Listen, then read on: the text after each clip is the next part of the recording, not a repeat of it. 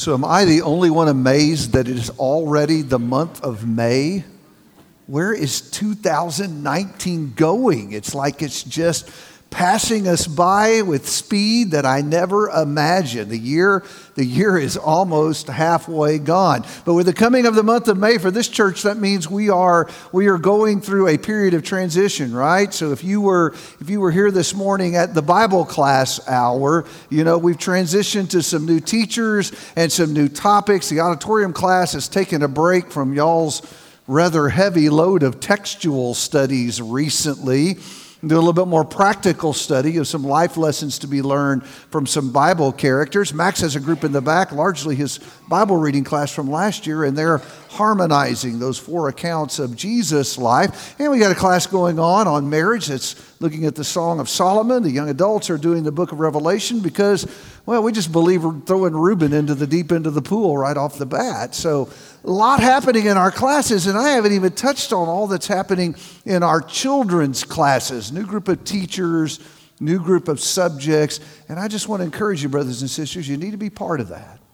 It's good for you spiritually to be in Bible class. And if that won't grab your heart, it's important for your children to be in Bible class. We want them to grow up knowing the Creator's will for their life. This is an opportunity for them to do that. So, so if you've not been a Bible class goer, this is a great time to jump in right now. Here we are at the beginning of this quarter. And then, and then in just a few weeks, heading into June, we got some special events coming up. Camper Sunday, just about a month away, when all those young people and their families stop through.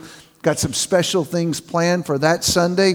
And then as soon as the kids get back from camp, we have our special once a year event with our young people. We've called it Authentic Faith this year. I said for those of you who were here at the singing Friday night, I'm going to repeat it again. Our kids really need to be here for this. I know anytime we're studying the Word of God that, that, that it's important. This is especially important.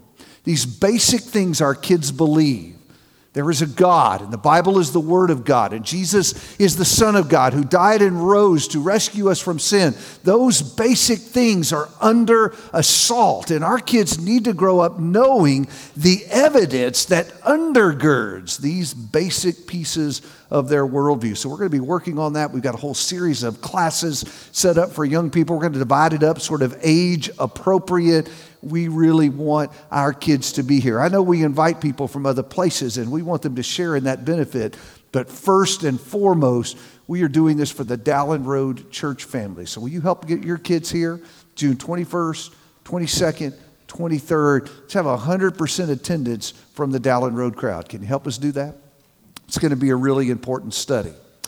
And while we're talking about transitions, with the coming of the month of May, we are also going to make a transition in our theme for this year. You know, we've been reading through the book of Genesis and we've been going back to the beginning and learning some critical Bible lessons that we learn all the way back at the start. We began this in January by focusing our attention on origins, and we've been talking through the early part of this year about where we've come from and what the Bible says about that and, and, how, and how what we find in Genesis about our origin really shapes the way we view everything. Our whole, our whole worldview is influenced by the things that are taught in Genesis. Well, this morning we're moving on from origins, okay? We're going to be transitioning to the second part of our theme this year. We're going to start looking at some of the characters, the main characters in the Bible story that are introduced to us in the book of Genesis. Because, like any good book, what the Bible does at the very beginning is it introduces the main players in this story that it's going to tell. So, right at the start, we're introduced to God, and then soon after that, we're introduced to man, and then we're not too far in before we meet Satan. The three key players in this story that the Bible will tell. But not only are we introduced to them, what I want you to start thinking with me about today is that the Bible also tells us about these three characters. We learn about them, not, not just their part in this story that's developing, but about who they are. In fact, I want to begin this morning focusing mainly on God and what we learn about God all the way back in the beginning. I'm going to tell you, I think that's important. I think people today are very tempted to practice their own modern version of idolatry. I don't mean by that that they're busy in their garage taking a hunk of wood and carving it into an image and then falling down in front of it and worshiping. I don't think that's what people are doing today, but I do think they are guilty of modern day idolatry. What they want to do is create God in their own image. They have it completely backwards. They want to make God out to be who they want him to be. And if you pay attention, you hear people saying things that, in essence, do that all the time. You ever had someone say, I just couldn't believe in a God who sent people to hell? Well, now, wait a minute. There's all kinds of things wrong with that statement, okay? But what they're doing is they're making God in their image. This is who I want them to be. Or maybe you've heard someone say, I could never believe in a God who would not be willing to embrace people who live the homosexual lifestyle. You see what we're doing? People are making God as they want him to be. And the problem is when men start doing that, they won't agree on what he ought to be.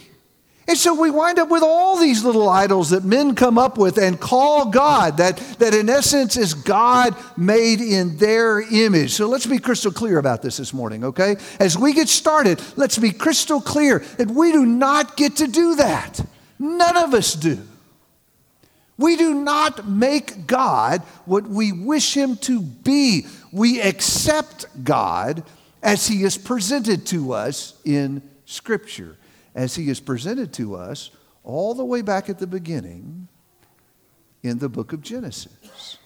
You see, as the story unfolds, there's more there than just the story, brothers and sisters.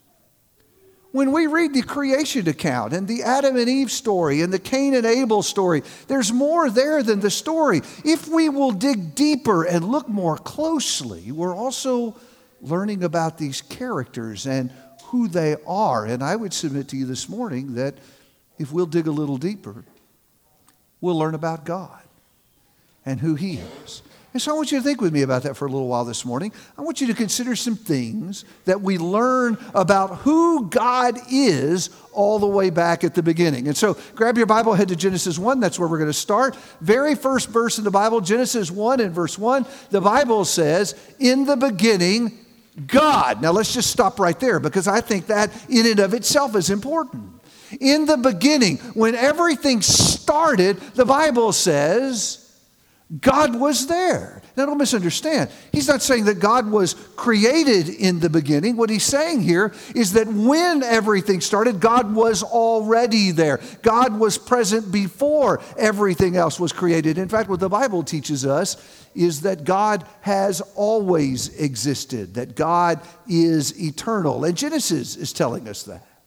The writer in Deuteronomy chapter 33, verse 27, calls him the eternal God. The psalmist in Psalm 90 in verse 2 says, Before the mountains were born, before you were created, before you created the earth and the world, you are God. You have always been and you will always be.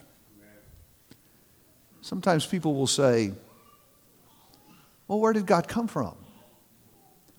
Or who made God? Or when was he created? And the answer is he wasn't.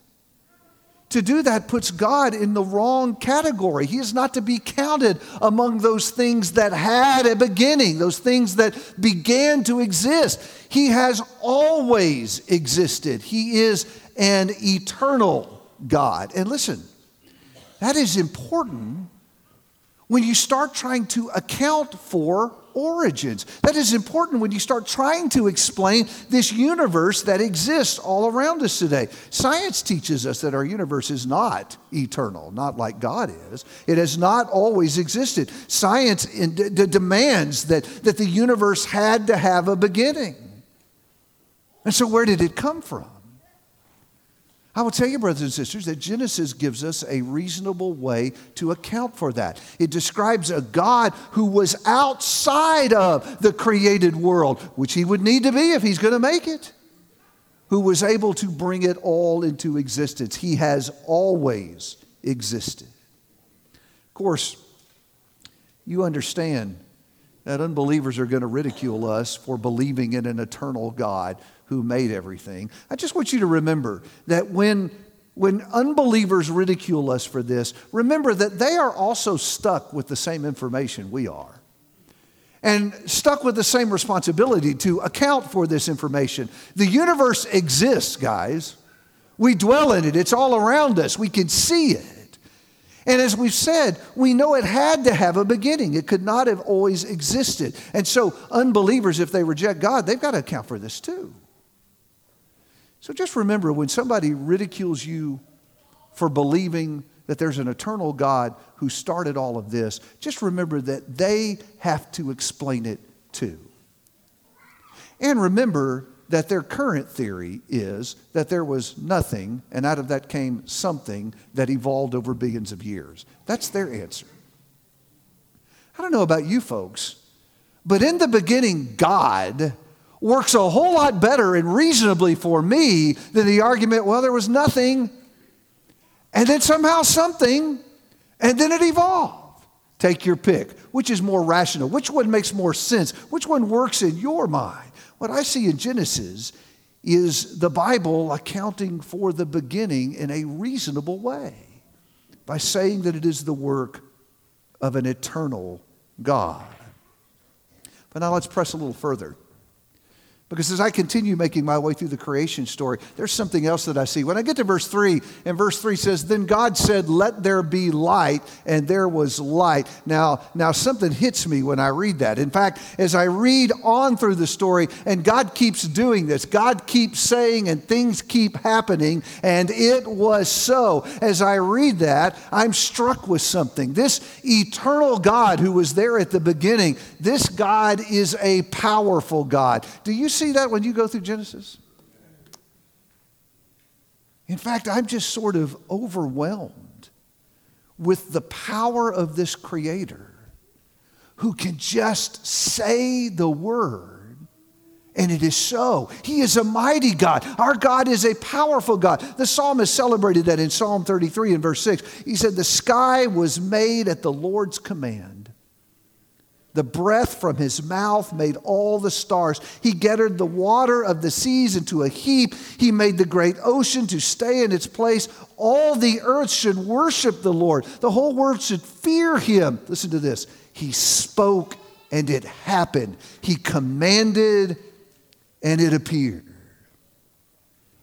We serve a mighty God who but says the word, and it is so. I would submit to you that those are more than just random facts about God. Those are facts that have meaning for me and you, don't they?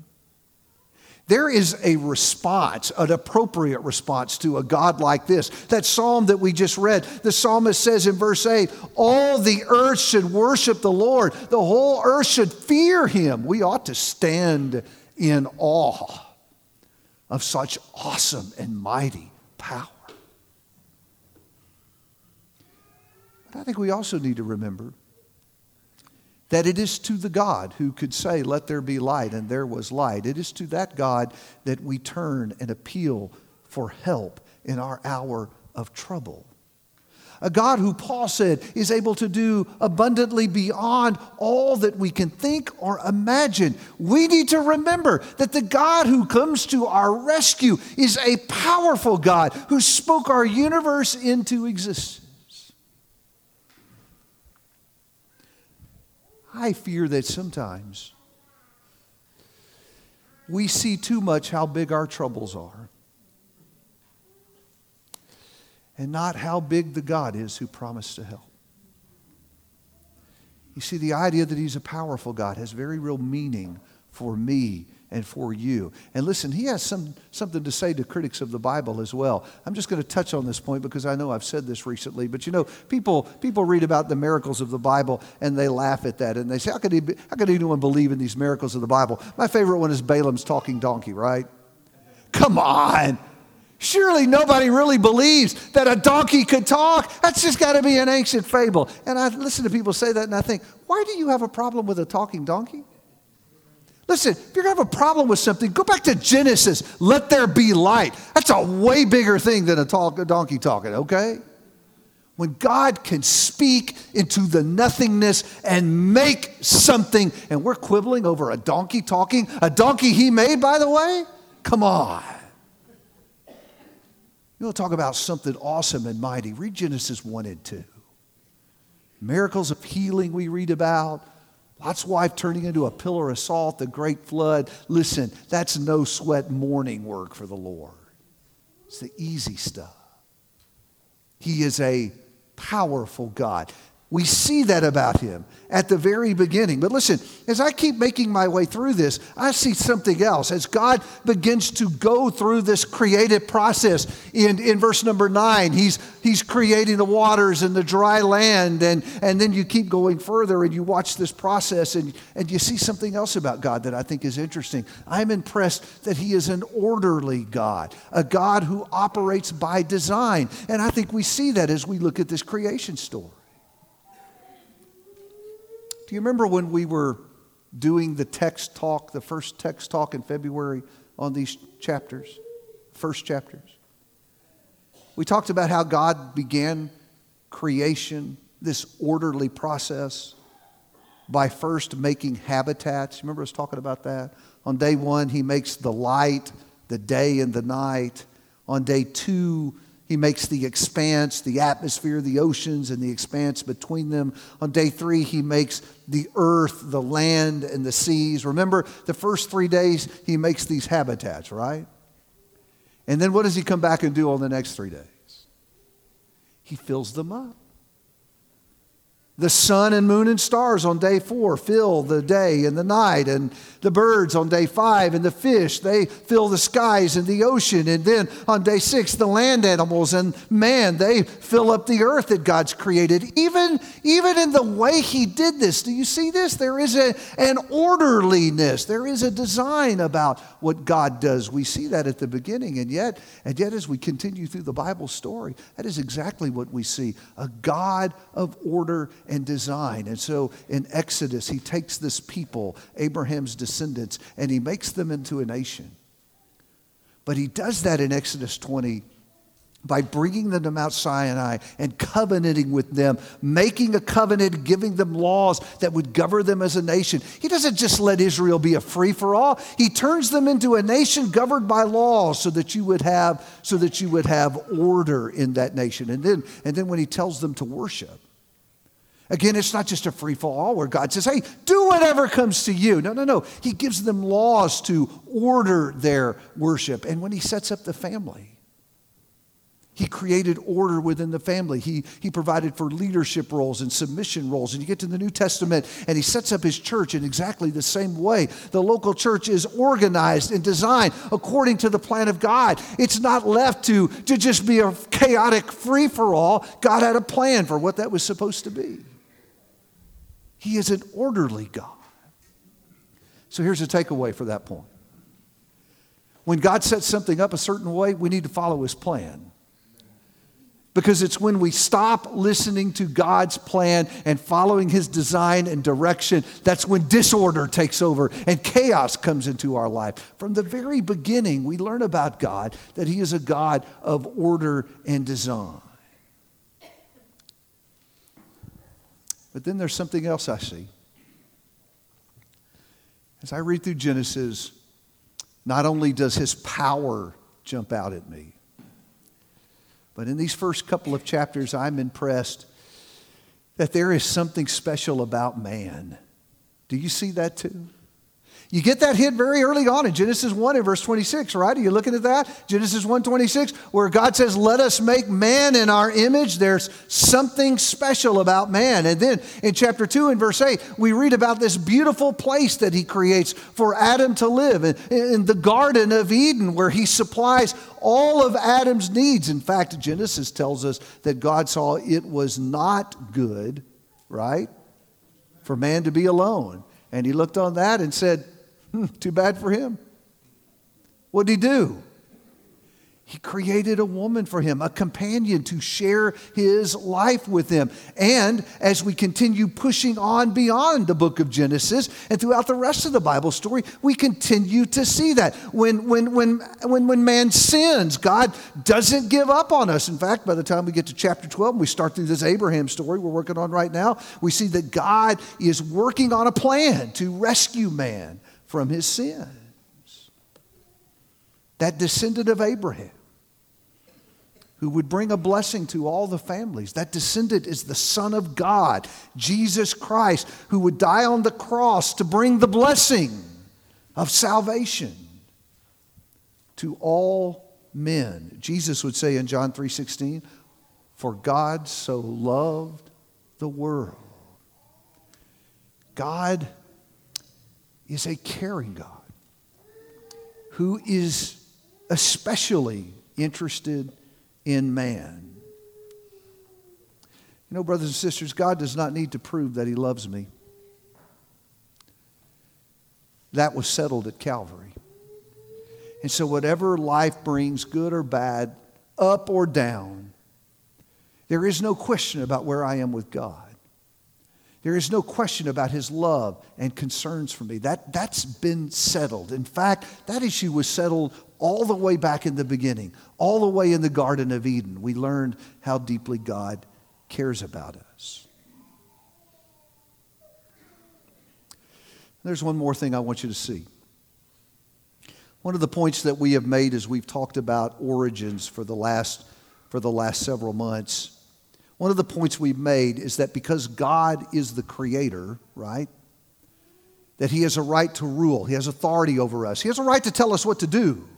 And as the creation, we're obligated to do what God said to do. And so in the early chapters of Genesis, we actually see God exercising his authority as creator. In Genesis 2, in verse 16, he says to Adam, Don't eat that tree, right? The tree of knowledge of good and evil, that's off limits. And the day you eat of it, you will surely die. And so God, God is exercising his role and responsibility as creator and holding man accountable to his laws. And so, what happens when they violate the law? Well, in chapter 3 and verse 9, the text says that God comes looking for Adam and Eve. And he calls out and says, Where are you? And when the sin is exposed, God's question is, What is this that you have done? What is God doing there? God is exercising another facet of his nature and character. He is demonstrating his justice. He had given this law to Adam and Eve. They had violated the law. And what does God do? God goes and confronts them and he calls them out and he punishes them in just the way that he said he would punish them. What are we learning about God? That he is a just God. Now, that's not nearly as cool as the powerful part. In fact, I'd much rather just go back to the last slide and leave that one up there about how God is a caring God. People are not as eager to embrace this God of justice. In fact, one of the most popular idols built of God today is this idol that sort of looks like a doting grandpa. And I will tell you, I have a high level of expertise at the business of being a doting grandpa, okay? And that's how, that's how people want to see God sort of like a doting grandpa playing with his grandchildren. Yeah, he may give some rules and say, don't do this or don't do that. But what do grandpas do when the kid mess up? Nothing. Thank you. That is exactly right. Nothing. We kind of give him a pass. Oh, he's just he's just 17. We shouldn't fuss so much at him, right? Know better we kind of look the other way. We kind of go easy on the kids. We're not hung up about the rules. Let, let, let the punishments, hey, we to dump that on mom and dad. What great things about being a grandparent? And that's exactly the idol that some people have built of God. And he's just the same way. Yeah, he's up there in heaven, but he's just an old gray headed guy with a really long beard that's just an old grandpa. And yeah, he gave the rules, but he's not really hung up about you keeping the rules. If you kind of get off the track a little bit, maybe he might want you to get back on. At the end of the day, he's just like grandpa. He loves all of us. He's going to bring us all home to be with him, right? You know what the problem with that is, folks? That description of God is an idol. That is not who God is.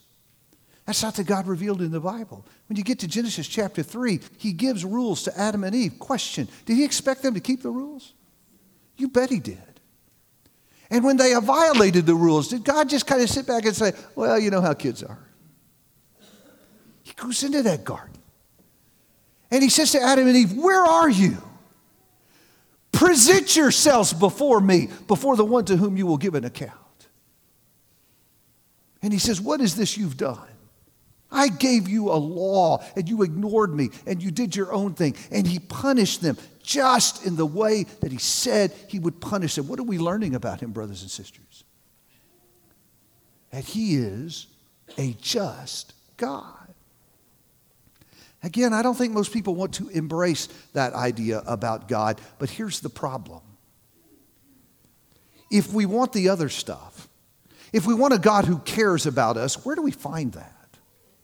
If we want a powerful God who is able to come to my rescue in the hour of crisis, where do we find that? Well, among other places, we find it right here in Genesis, don't we? That's where we learn about this mighty God. And that's where we learn about this caring God who has this passionate love for men and women. And that's where we learn that He is a just God. And so we're logically stuck with the whole picture. It isn't logical or reasonable to dismiss the justice part and to embrace only the parts about God that I would like. That, ladies and gentlemen, is idolatry. We have to accept God as he is for all that he is in Scripture. Can I tell you why that's critical? It is critical because whether we choose to embrace him or not, he is the God before whom you and I will give an account in the end. So, matter, no matter what I make him into, this God, the God that's revealed in your Bible, who's described for us in Genesis, this is the God before whom I answer in the end. So here's my question for you. You ready to face him? Let's get ready to sing the invitation song as you ponder that question. Are you ready to face the God of Scripture? Maybe there's someone today saying, That is not where I am at. I have not lived my life in a way that would honor that God. I'm terrified to think about facing a God of justice who will hold me accountable to the law that He gave. In His grace and mercy, He's given you this time, this moment, to do something about that whether you need to become his child for the first time and be washed for your sins, or maybe you've, you've, you've been like Adam and Eve and you've gotten off the path and you've done some things he didn't want you to do. You need to come back home and, and make things right with him. God eagerly welcomes you home today. Yes, he's a God of justice and he's a caring, compassionate father, eager for his children to come back home. He waits for you today. Don't let him down. If you need to respond, come right now. Come to the front while we stand, while we sing.